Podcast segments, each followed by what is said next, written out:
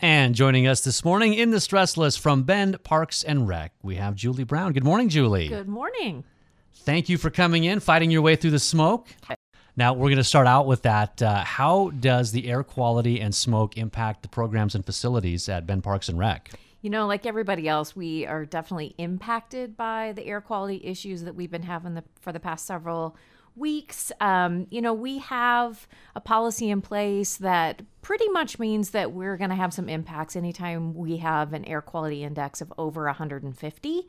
Um, our first choice usually is going to be to try and relocate some of those outdoor activities to an indoor space if possible. That's been something that has been pretty successful with some of our summer camps, but obviously we got a lot of things that happen outdoors that maybe we can't do anything about. And so that's when the air quality index of 200 really comes into play. You know, for example, our outdoor pools at Juniper Swim and Fitness Center will be closed if it's above 200, but in that 150 to 200 range, which tends to be where we have been more consistently over the last several weeks, we're trying to make some modifications. You know, for kids in particular, their systems are even more sensitive than adults typically to air situations. So we want to do what we can to limit duration and maybe change the exertion level. So that's what we've been doing in a lot of our camps. And we've also been looking for how, where could we go for a field trip to maybe get out of the air air condition. So sometimes that has worked to our favor and maybe we could pop up to Prineville or Madras and and be able to get some some different air quality. So, you know, we're trying to make the best decisions that we can based on the air quality at the time, but I would definitely recommend that people need to take a quick check at email and look at our website before you leave home. We're trying to make those decisions as quickly as we can, but as the air is kind of shifting and moving around, sometimes it's pretty last minute that we're making those decisions. So, you know, I appreciate everybody's patience. We just got to get through this situation until the fires can get under control and and maybe we can get some some rain. So somebody's clicking refresh on the air quality index website every, every 10 minutes or so to see Yes. that's the way it's going here, it and on the other end of that, for updating the website, that's me starting Yeah. very early in the morning until uh, late in the evening. Now, uh, as you mentioned, getting into fall here, uh, lots of fall sports, kids getting signed up for this. Tell me about some of those numbers. Oh my gosh, yes. You know, our fall sports are always really big numbers that we have, and this year is no different. We have more than 2,800 kids playing on soccer teams. So that's, you know, more than 220 soccer teams. Flag football is also really big. We've got 75 teams of that. So uh, when you add all of those leagues together, we have almost um, 500 volunteer sports coaches, and we've got about 80 paid officials that we need. So it's a it's a big lift in order to make um, all of those fall sports happen. And so, you know, a lot of those teams are coaches were picking up, but their bags of soccer balls and jerseys and things last week. So all of those practices are, are trying to get started here. So if the air air quality can cooperate, then those are going to be starting soon. But we're also really encouraging coaches to keep an eye on that air quality number. They know kind of where we want it to be for making those decisions. And fingers crossed we can get some practices going soon. And you mentioned uh, getting the officials as well, the third members of, of any sports teams, uh, the, the the officials, and and, and getting uh, more help for those, or getting getting more officials in, I should say. Yeah, absolutely. I mean, sports officials are so important, and and you know, at all levels, we're we're struggling to have enough officials. I'm I'm a, a parent of of a high school student, and I have um, been paying extra attention to thanking the officials when they're there because it, they're so important in order to make sports happen. You know, for our younger kids, it's very recreational and they're it's developmental. So for us, you know, we work really hard at trying to get all of those paid positions filled.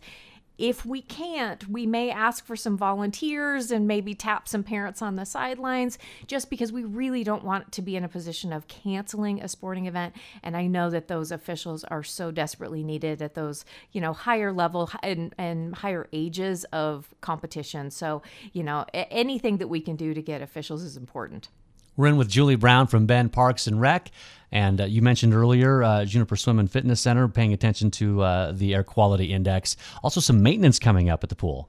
Yeah, you know, typically right around Labor Day, we will have an annual maintenance period of time, and we're getting ready to kick that off at Juniper Swim and Fitness Center. So, from September 3rd to the 15th, the indoor pools are going to be um, closed for just some deep cleaning and some routine maintenance. You know, that pool has been around for decades, and so we got to work pretty hard to uh, make sure that it uh, can last as, as long as possible. So, we're going to be working on the indoor pool. We're also going to be replacing some flooring in both of the lobbies. So, there'll be some um, disruption to the lobby areas. That's going to be kind of a phased project. But, you know, fitness classes and access to the Olympic pool, the, the outdoor pool, will be not impacted by, by this uh, maintenance period. And then lastly, Julie, this is pretty exciting. The Deschutes River Trail, a new project with uh, it just opened last week. Is that right? Yeah, you know the the Deschutes River Trail. We have big goals of being able to connect it all the way through town, and one of the areas right in the heart of the community still needed a lot of work. And so um, we, for the past several months, have been working on a project at Drake Park that also connects to Pioneer Park. And so the stretch of the Deschutes River Trail from Pioneer Park to Drake Park just kind of had its opening just about a week ago. So people are slowly discovering it. It is pretty cool. It is a um, it's a nice trail that includes a boardwalk section that actually goes under Newport Avenue.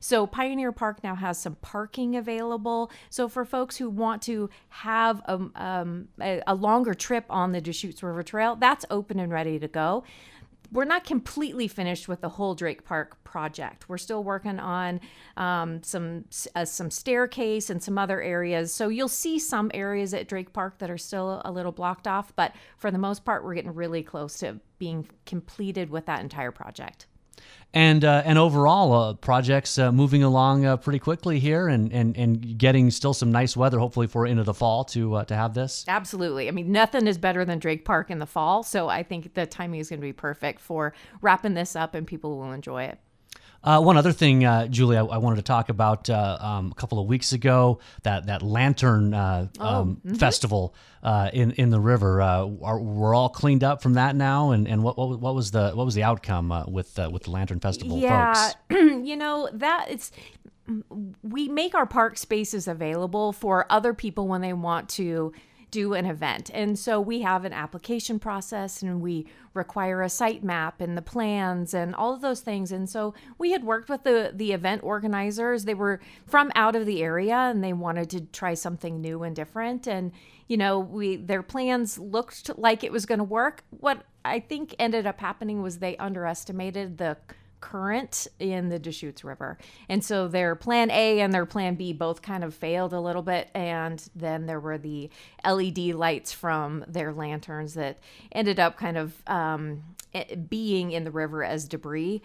I am really thankful that this community cares so much about the river. So Luke de Deschutes and other, you know, locals who felt really strongly about wanting to have a clean river jumped into action and within just a couple of days cleaned it all up. So um, I think the event organizer very much appreciated the the efforts that were made. We certainly do. You know, we're we're trying to be good stewards of the river all the time, and I think we will learn from this as well on, um, you know, adding some additional steps to our process when somebody wants to put on an event.